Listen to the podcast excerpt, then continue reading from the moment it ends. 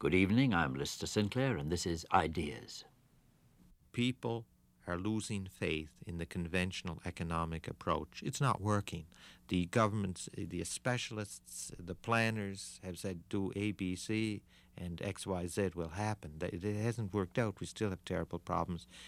And we have all across the country people in communities trying to start businesses, not simply for the private profit of a few individuals, but for the good of their community. They feel their community is running downhill, there's high unemployment, there's deterioration and they say we can't trust the government and large corporations anymore to solve all our problems. We're going to have to do it ourselves. Tonight, new ideas on economics and ecology, part four. The Chinese have a word for crisis, which is wei qi. Wei means danger, and qi means opportunity. So whenever they say crisis, they, they see danger and opportunity together. Now, normally in, in the West, when we use the word crisis, we think, oh my goodness, everything's falling to pieces. Quick, let's hold up the old system. But when crisis is seen constructively, it is basically a transition between one way of living and another, or one way of doing economics and another, or whatever the nature of the crisis. New Ideas on Economics and Ecology is written and presented by David Cayley. The words economics and ecology come from the same root. Oikos, the Greek word for household. Ecology is the study of the household. Economics, the rules for running it. That's what the words say. But in practice, our economy is more like an out of control machine that's rapidly reducing the household to ruins. So, what if we tried to put economics and ecology back together again? What would be the consequences? I imagine this would make us think very differently about the economy. We would stop seeing it as something abstract and machine like, and start thinking about how it actually fits into nature including human nature. We'd also think about what the economy is actually doing to our households and our communities. And perhaps, in the end, economics would become the servant of the household and not its master. Tonight, you'll be meeting some people who are trying to invent this new economics. Community economics is what most of them call it. We'll visit Nanaimo, Sudbury, Sydney, Nova Scotia, as well as the United States and Great Britain. In all these places, people are trying to regain control of their own economic destinies, trying to rebuild local economies which are diverse, stable, and secure. But first, a remarkable and inspiring story from New York City's Lower East Side. It's not exactly about economics, but it is about a community which rediscovered the qualities we'll all need to create economic renewal courage, imagination, commitment, and hope hanging out on the streets looking for something to eat and a place to sleep. The police are everywhere. It seems the police are protecting the drug dealers here and there. Demonstrators with their banners and slogans demanding that bills are passed. Who knows how long the bills will last? Stolen cars on the streets. The only people who are benefiting are the car strippers, night gliders, the streets at night where anything is possible. Night glide is the streets at night where anything is possible. Night glide is Night Glide by Slimma Williams. He's reciting in La Plaza Cultural, a gathering place in the Lower East Side. Slimma and the people who live here built it for their neighborhood. The Lower East Side takes up about 30 blocks of New York City. It's mostly Puerto Rican, and they call it Loisaida. Like the more famous South Bronx, it's full of abandoned and burnt out tenements, but not as many as there used to be. Since the early 70s, people have been restoring this neighborhood. They've been reclaiming abandoned buildings and transforming them into homes. They've been planting gardens and vacant lots, installing solar collectors and windmills on rooftops, and painting murals on the sides of buildings. The residents of Loisaida have had some help with this. One group that's assisted them is the Institute for Social Ecology. The director of the institute, Dan Chodorkoff, showed me around. People initially came into these buildings as squatters and later were able to force the city to turn over title and to make funds available for rehabilitation. A lot of the work done here initially was based on a model called uh, sweat equity urban homesteading. Sweat equity urban homesteading allowed for people to actually come into the buildings and as these are low income people lacking equity uh, for down payments to purchase their own homes, to put up their sweat, their labor power as the equity. And people were trained in basic construction techniques and given the opportunity then to work with uh, technical assistance teams in rehabbing the buildings. And there are about 30 buildings that are currently being homesteaded on the Lower East Side now. The original plans, of course, had called for almost 700 buildings to be homesteaded. The neighborhood is unfortunately under tremendous pressure now from real estate speculators and is, though it's hard to believe as we stand here looking at uh, abandoned buildings and derelict hulks, is the neighborhood is being gentrified currently with rents quadrupling and many of the low income tenants being forced out to make way for a, a new generation of yuppies. It's a sad irony that success has turned against the community in this way. But yuppies aren't the only problem. The Reagan administration has added others as well by cutting back on federal funds for housing programs. In the 1970s, this community relied on federal money for much of its rehabilitation work.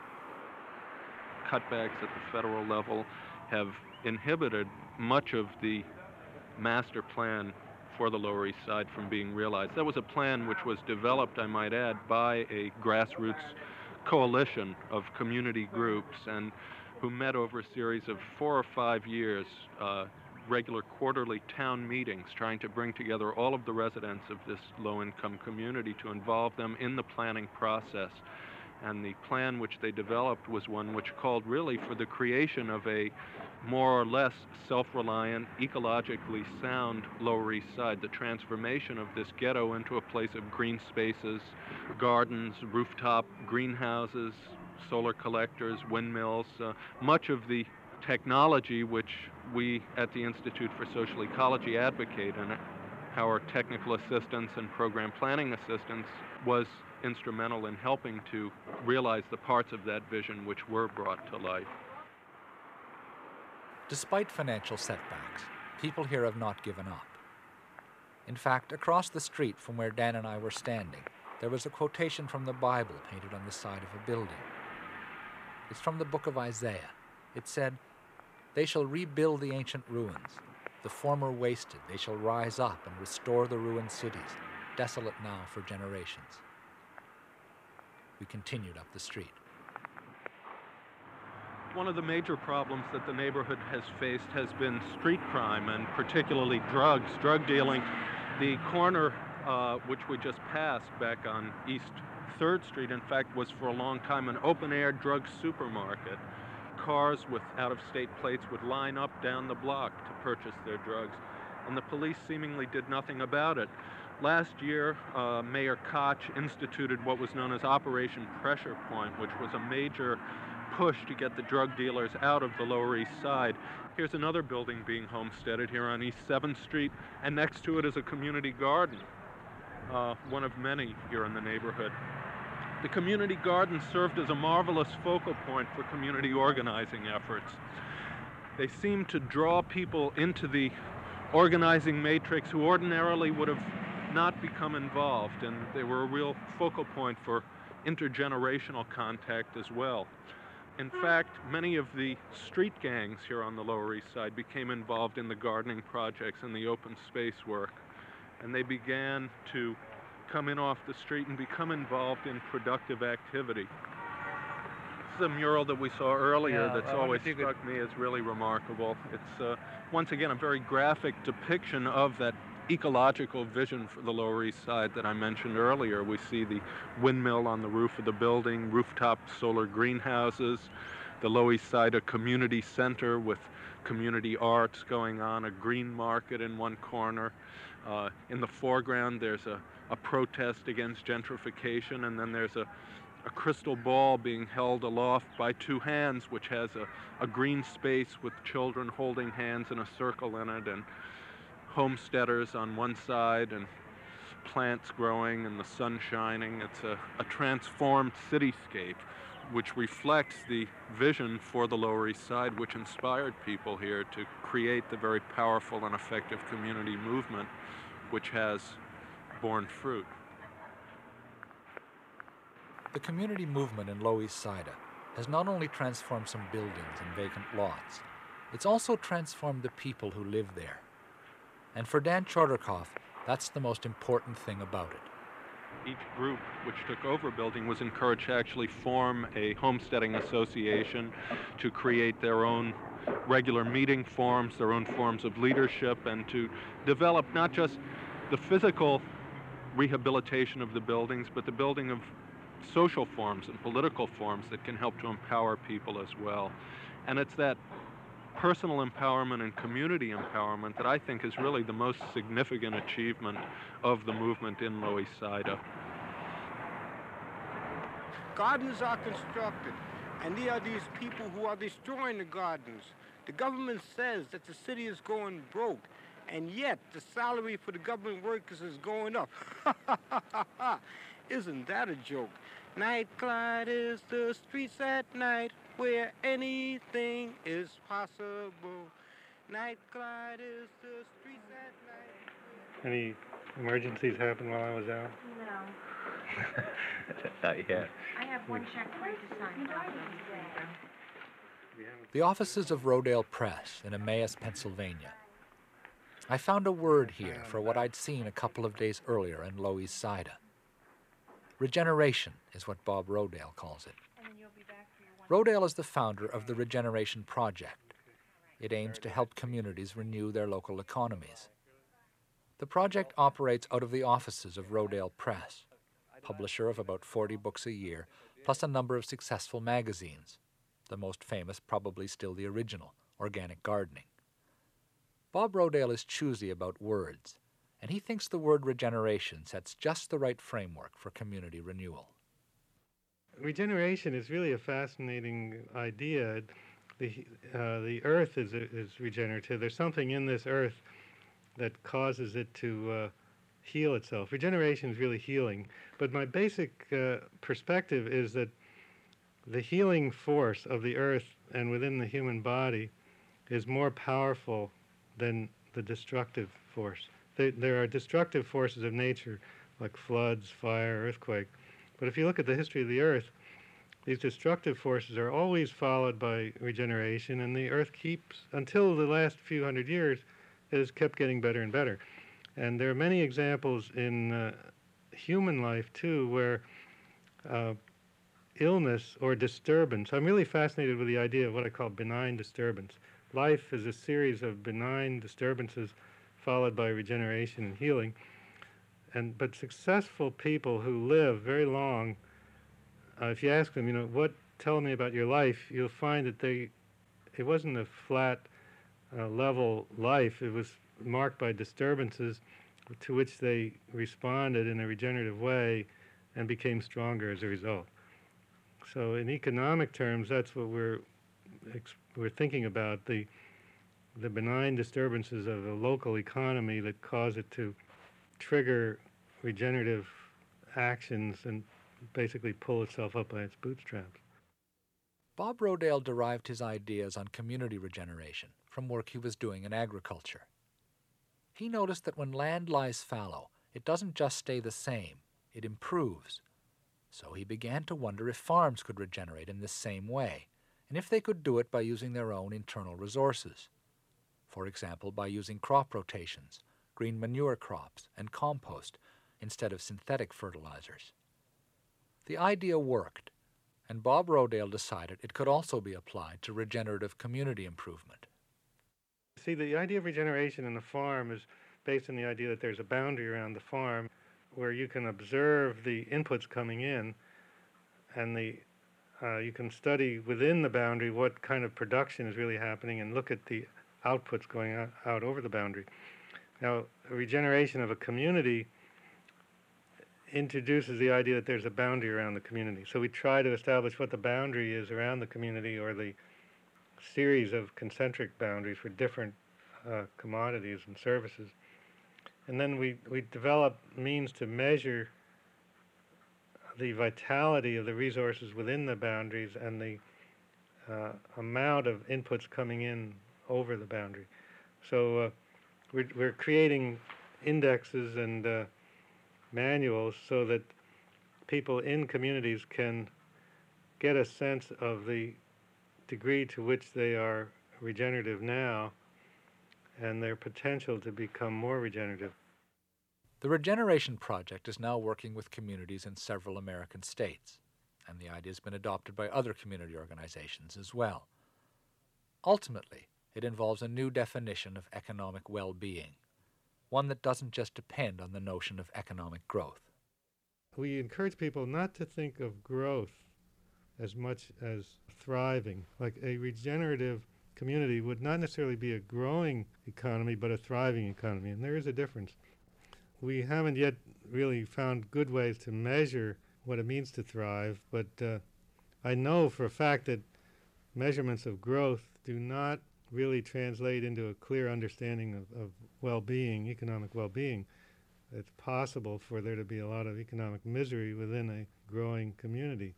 So we have to really redefine what economic well being is, and it, I think it needs to be marked by a sense of, of thriving with a whole, perhaps a whole different uh, pattern of activity and different value system.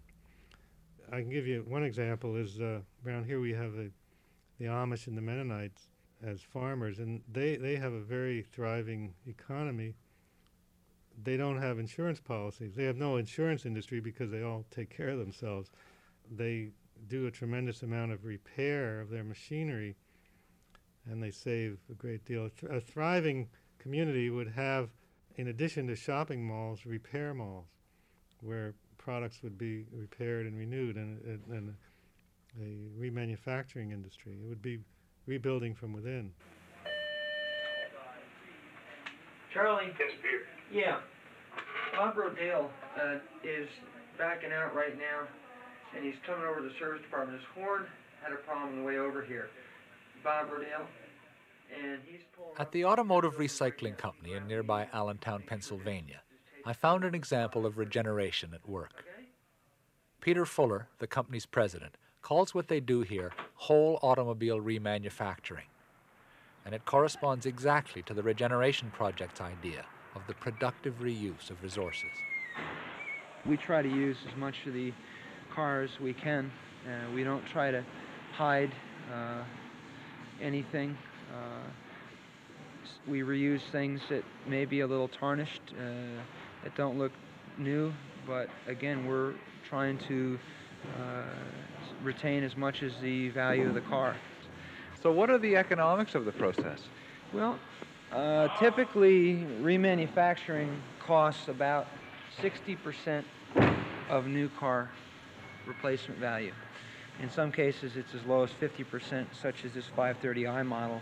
Well, the new replacement value would be uh, on a 730 series car, and that would go somewhere for around 40, you know, thousand dollars.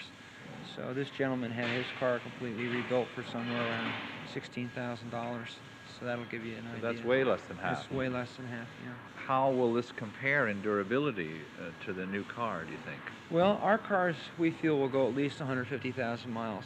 And um, I would say you can't call it new because it's not new, but it certainly has a durability factor uh, which we feel is equivalent uh, to a new car. How does it fit into the general regeneration model that, uh, Well, that Rodales have been developing? basically regeneration means using less uh, external uh, input. And what we're doing is we're taking all the internal input that we have right here in this facility and that we have with the products that we're getting uh, from people or ourselves. And we're reusing up to 90% of uh, those original parts and of the, the car. We do buy new parts uh, from the original manufacturers through dealers, but we also buy them on the aftermarket. But a considerable amount of what is used in the car are rebuilt parts uh, or uh, good used parts, uh, which are originally on the car or that we find. Which means that in terms of remanufacturing rather than new, you're substituting labor for new capital. That's exactly correct. Yeah. and that has an impact within the community as well. Absolutely. We, we employ at any given time anywhere from 30 to 60 people, depending on our backlog and depending on the time of year. Who would otherwise be em- employed in Germany or Sweden. and and yeah, we call it remanufacturing in America, is what we say. But uh, th- this is a technique that we hope to expand to government uh, vehicles. We are now being approached by Arkansas, Pennsylvania, Tennessee, and uh, also uh, Illinois in terms of starting a remanufacturing facility in their states for government vehicles. Instead of the government going out and buying new vehicles, they can employ uh, people in their state and save tax dollars by remanufacturing.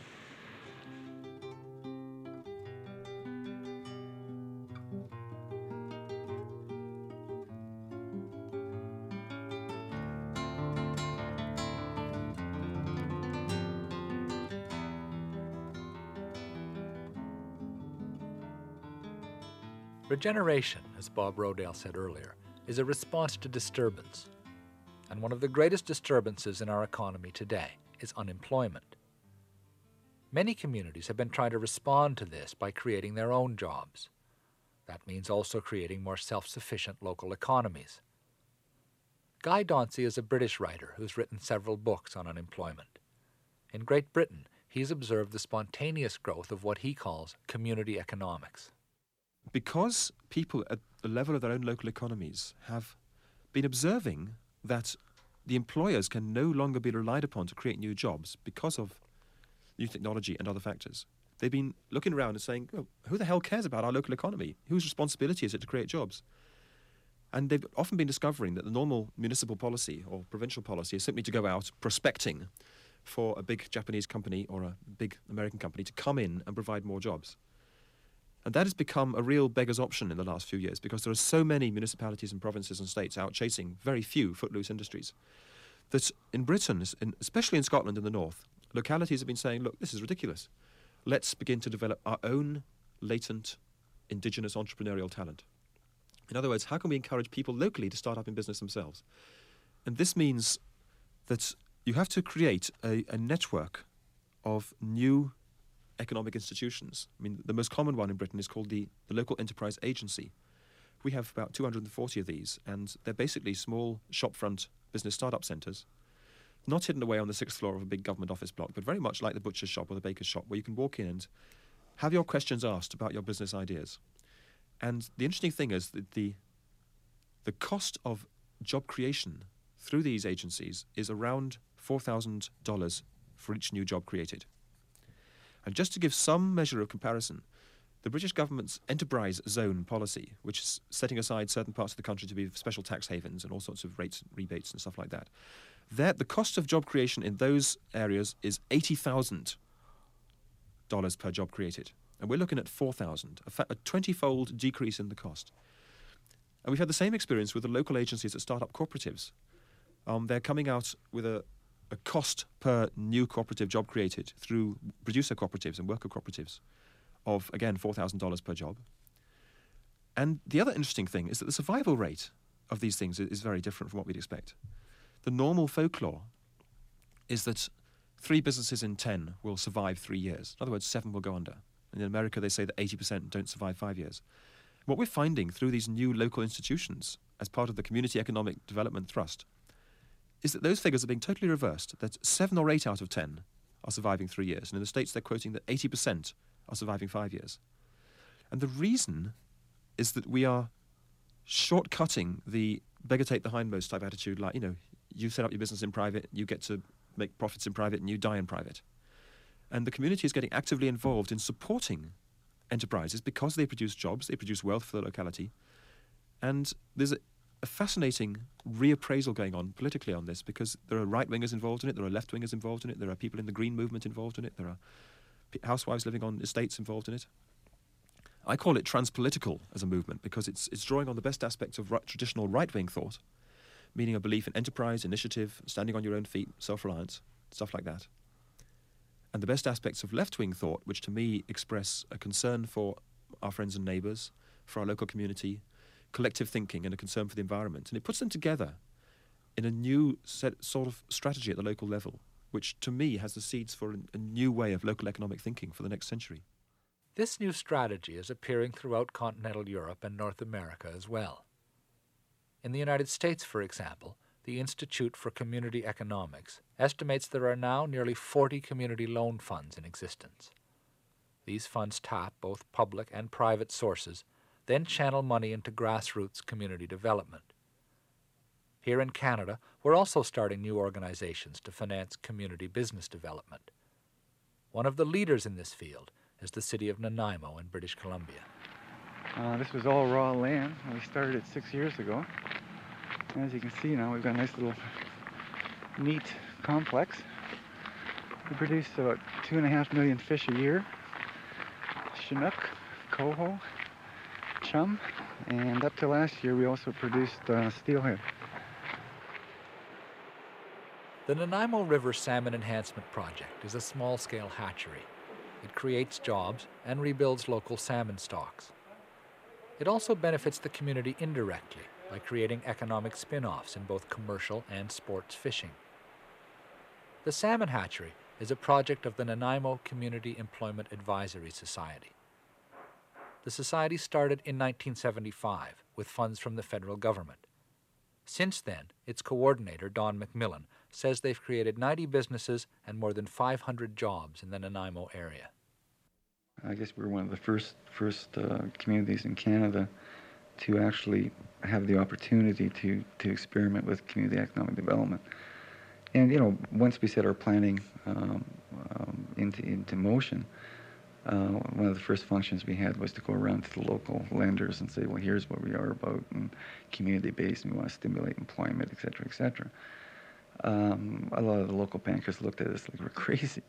Uh, what do you mean, community economic development? Uh, community getting involved in, in, in, in, business. I mean, what, what's all this stuff, right? However, you know, we kept on banging at doors, banging at doors. And it's a matter of, it's like anything, I guess. What you need is success. Success tells a story. And after we got two or three projects up and running, and we were very, very cautious in our plan, intentionally. We didn't want to just take that $500,000 and just throw it out into the community. So our, we, we planned intentionally three projects in one year. X number of jobs, I think it was 20 or 30 jobs we wanted to create. By accessing and, and sort of begging on the doors and uh, taking the suck in the hind tit as far as security goes in our position, those businesses flourished. Uh, and then the bankers and the decision makers saying, well, geez, maybe there is something here. The Nanaimo Community Employment Advisory Society only puts up part of the capital for a new business. The owner must also have a stake, however small. The balance comes from banks, credit unions, or private investors. The Society's commitment to the project gives them the incentive to invest. So far, only six of the Society's businesses have failed, and its debt loss is much lower than most banks would expect, only about 1.5% per year. This is remarkably similar to what Guy Dauncey described earlier in Great Britain the very low failure rate of businesses started through local enterprise agencies. Community loan funds in the United States report a similarly high rate of success. Don McMillan thinks there are two reasons for this. The first is that community based organizations like his don't just loan money, they also provide technical assistance and moral support. If a project's in trouble, they'll step in and help rather than just pulling their loan. The second reason and this helps explain the low debt loss, has to do with community involvement. People repay their loans because they know the money will recirculate in the community and help other businesses as well. Here's an example. A lady came in, oh, three or four years ago, and you know, it's, it's very typical.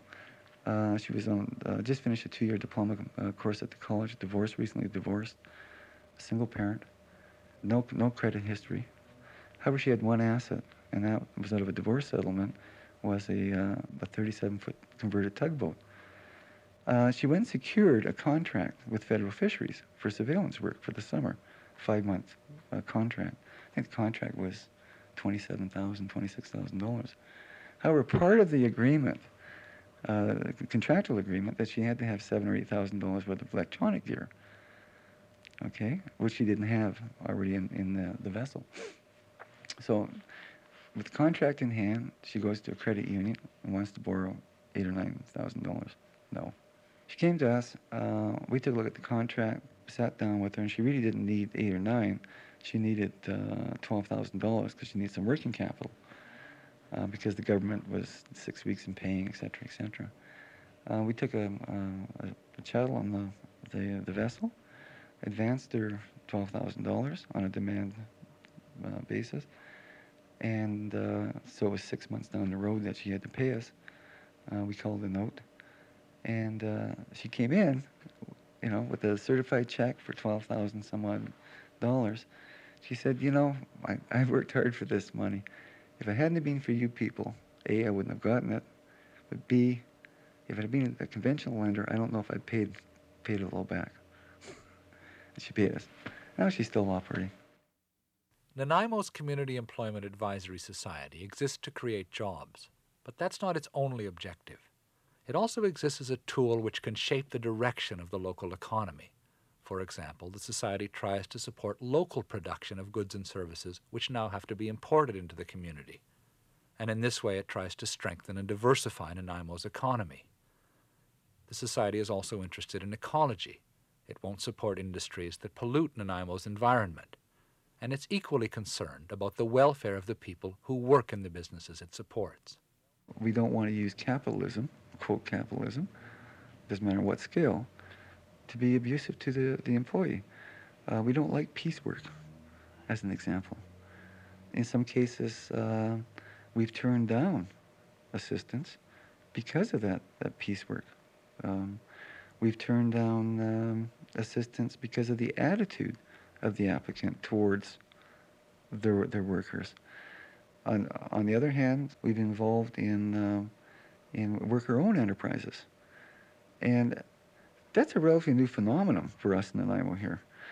And it takes a hell of a lot of work. You know, decision making and uh, who's who in the, the zoo. So, you know, it's just not black and white. It, it's, you got to take a look at the viability of the business and then you got to say, okay, how's this business going to operate? And you might have, and we've turned down a viable business because of, of certain attitudes. To succeed, community economic development needs the support of the whole community. And over the last 11 years, Don McMillan says he's seen quite a change in the community's attitude. At first, there was resistance. But today, both the community and the City Council are far more open to the idea. In fact, many communities are now embracing the idea of local economic development.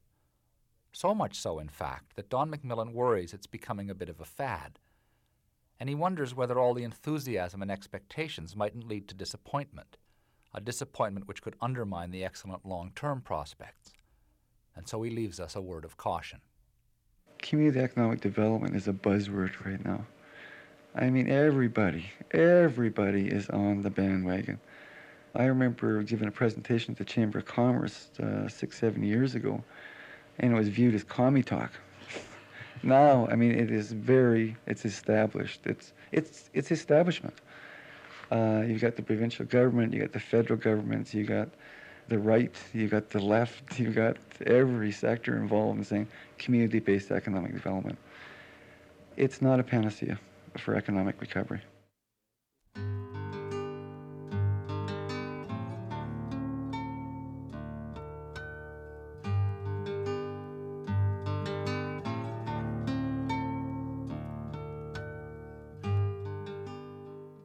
McMillan's caution about community job creation suggests that a strategy for economic regeneration mustn't rely on only one component. It may also involve revising our ideas about work and about the proper role of technology in our economy. Technology, that is, big technology, is the particular bete noire of George McRobie. George McRobie co founded England's Intermediate Technology Development Group with the late E.F. Schumacher. Schumacher died in 1977, and since then McRobie has continued to preach the gospel of human scale technology.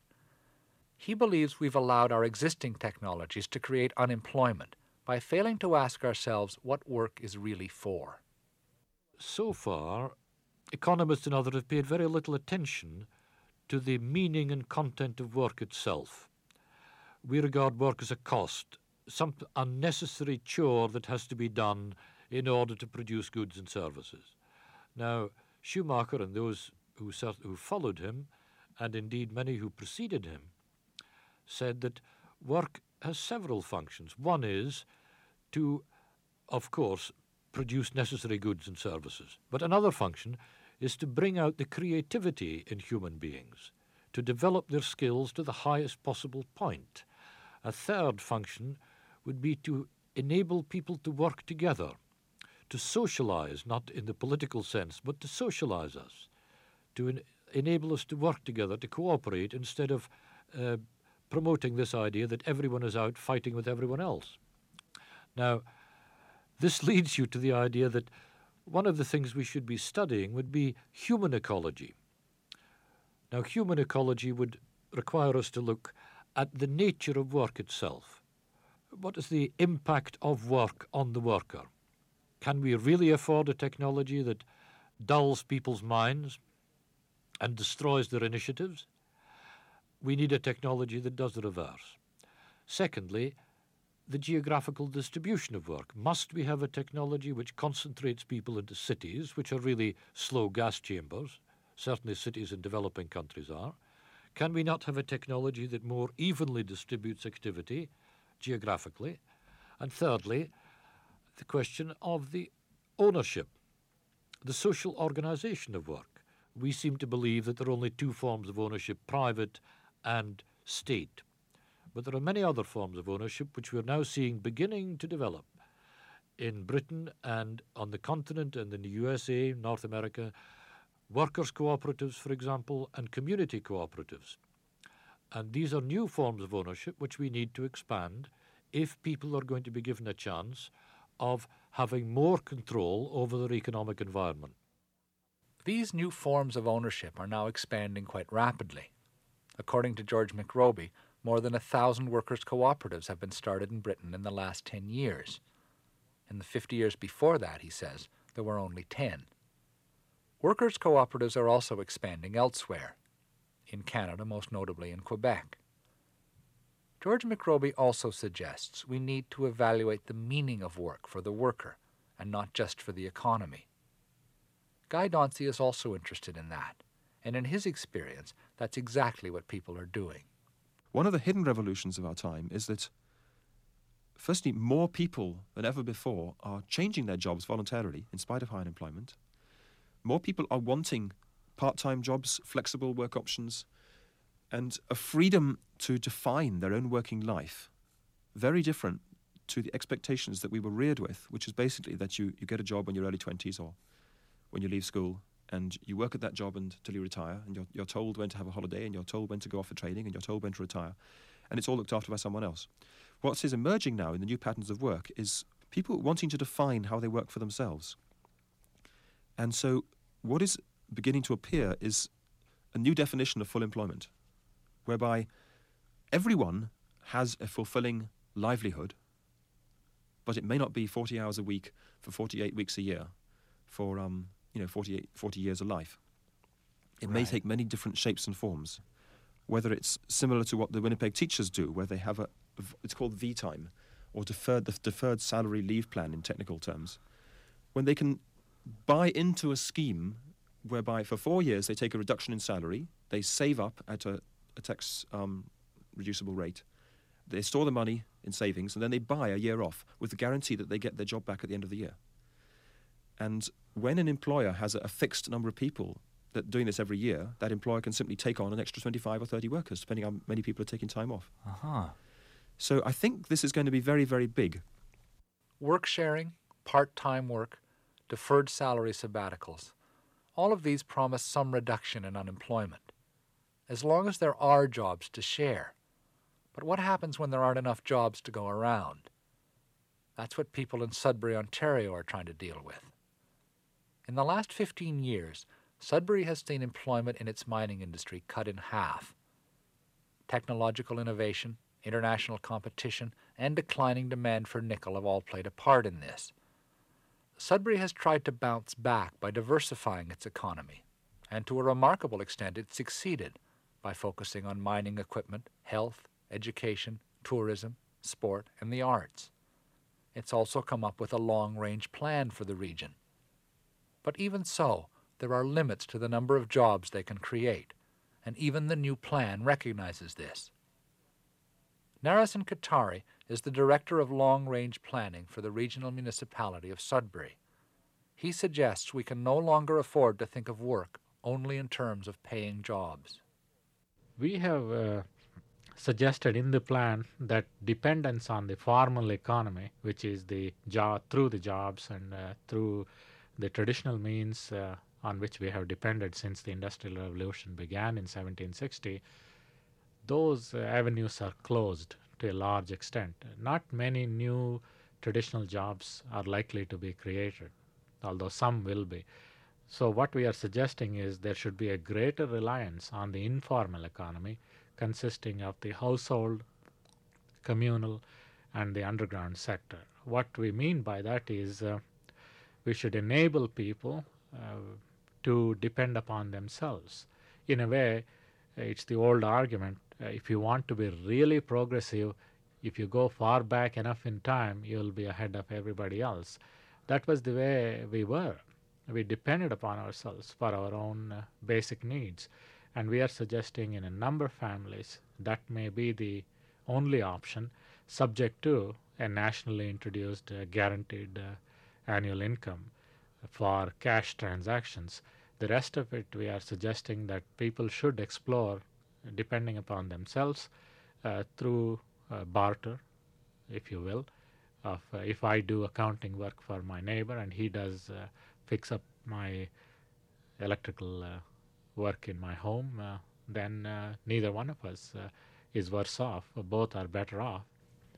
Do you contemplate then a kind of dual economy or dual society in Sudbury where some of the population will have relatively high wage employment in the formal economy and this other group will will have a kind of subsistence barter based way of life? I would not characterize it as a subsistence economy, but uh, I am submitting to you that uh, it's not just Sudbury that this form of a dual economy is emerging. It's emerging throughout most of the industrialized societies. That the formal economy will concentrate on the economically efficient way of producing goods using the most uh, advanced uh, technologies available in order to remain competitive. Uh, whereas there would be an informal economy which would depend on the household, communal, and the underground sector, which would be mostly outside the private market economy. So there would be two social classes, if you will. It has been an axiom since 1760 that uh, people who are able and willing to work should have a job. I think for the first time we'll distinguish between job and work. All of, all of us have plenty of work to do. Many of us won't have jobs. How can planning and public policy generally support the informal economy? I think the first thing I'd like to do is we give a lot of uh, incentives for small businesses to do a number of things. I'd like to ask a simple question. Why don't we treat the household as a production unit and give it the same benefit that we give for all the small businesses. What's the difference if I work in my basement or and I go and work in a workshop uh, a few blocks away? I believe through legislation, through policy, household can be treated as a production unit and be given the same privileges that are enjoyed by other businesses. The choice is very limited. You have to make it possible for everybody to become a producer of wealth, a producer of products, a producer of services, so that they can depend upon themselves.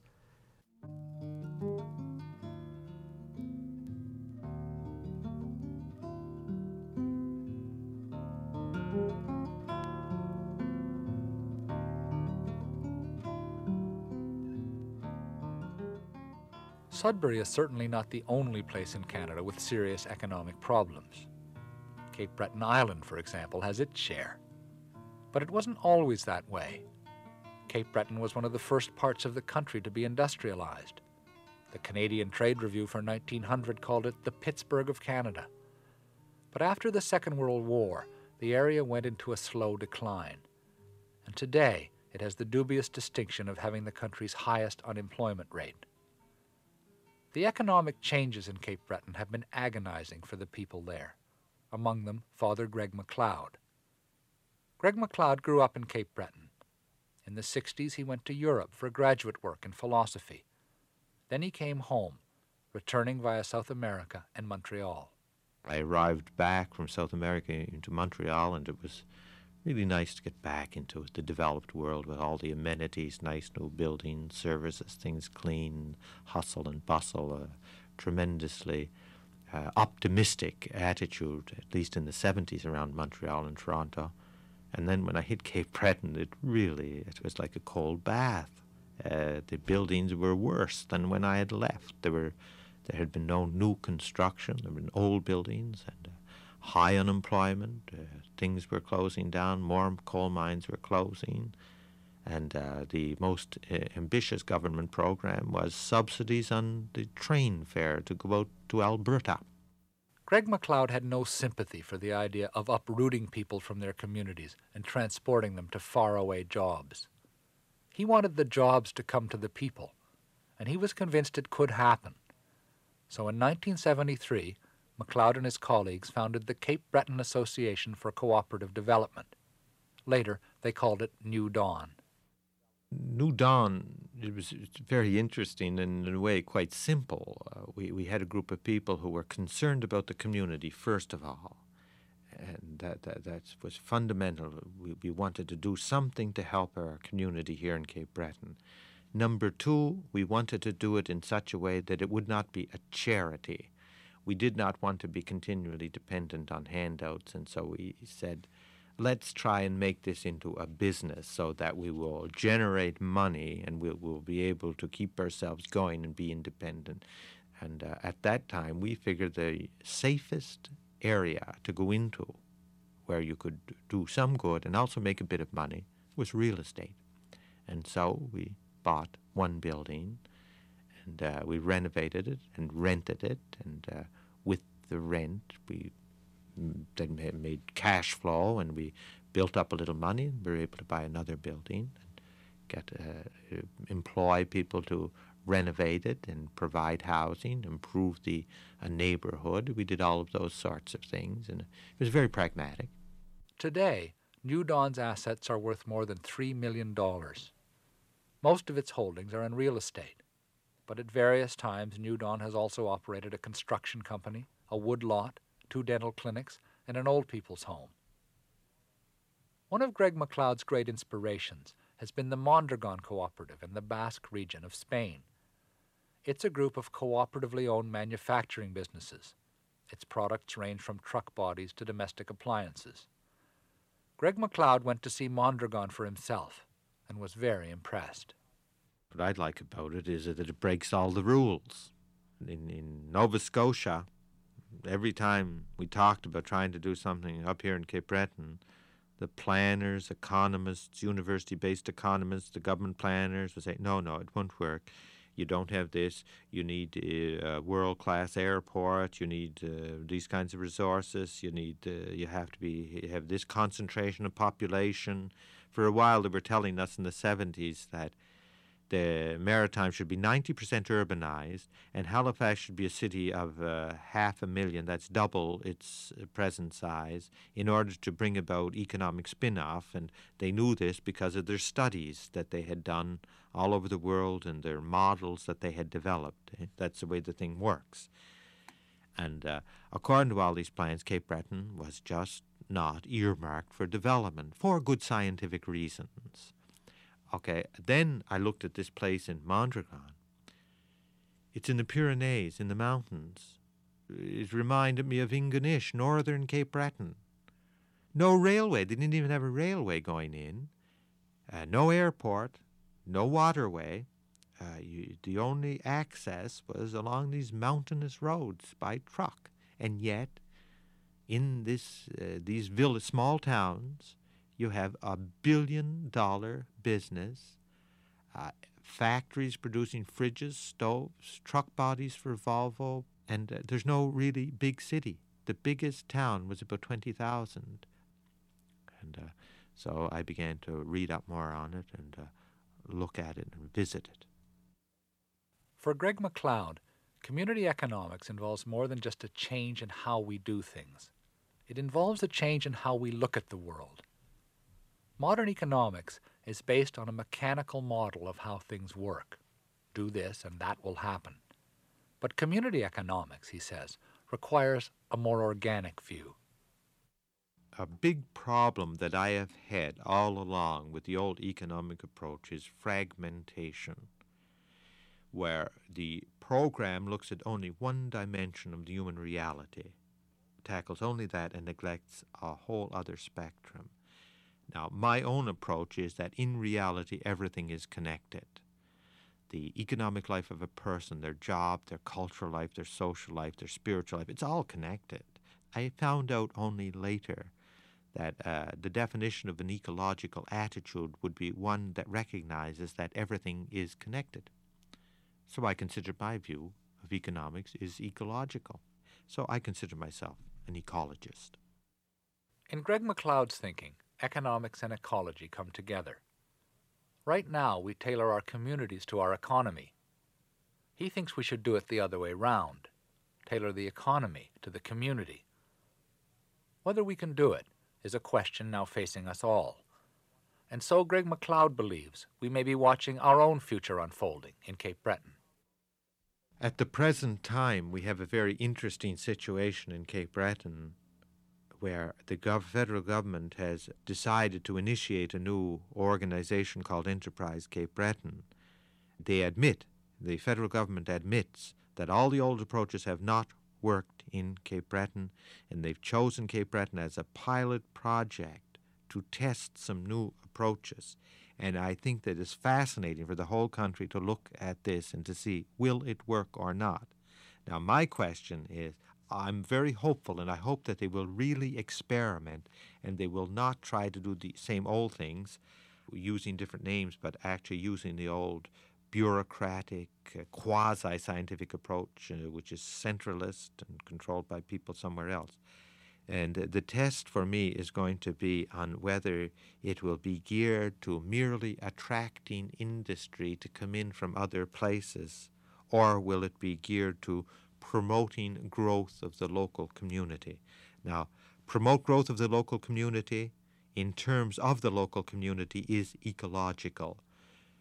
Attracting industry from other places, in most cases, is non ecological because the main concern is not whether that new industry will fit into the local ecology, the human, social, cultural ecology, but whether they will bring new money in the problem is bigger than money for me.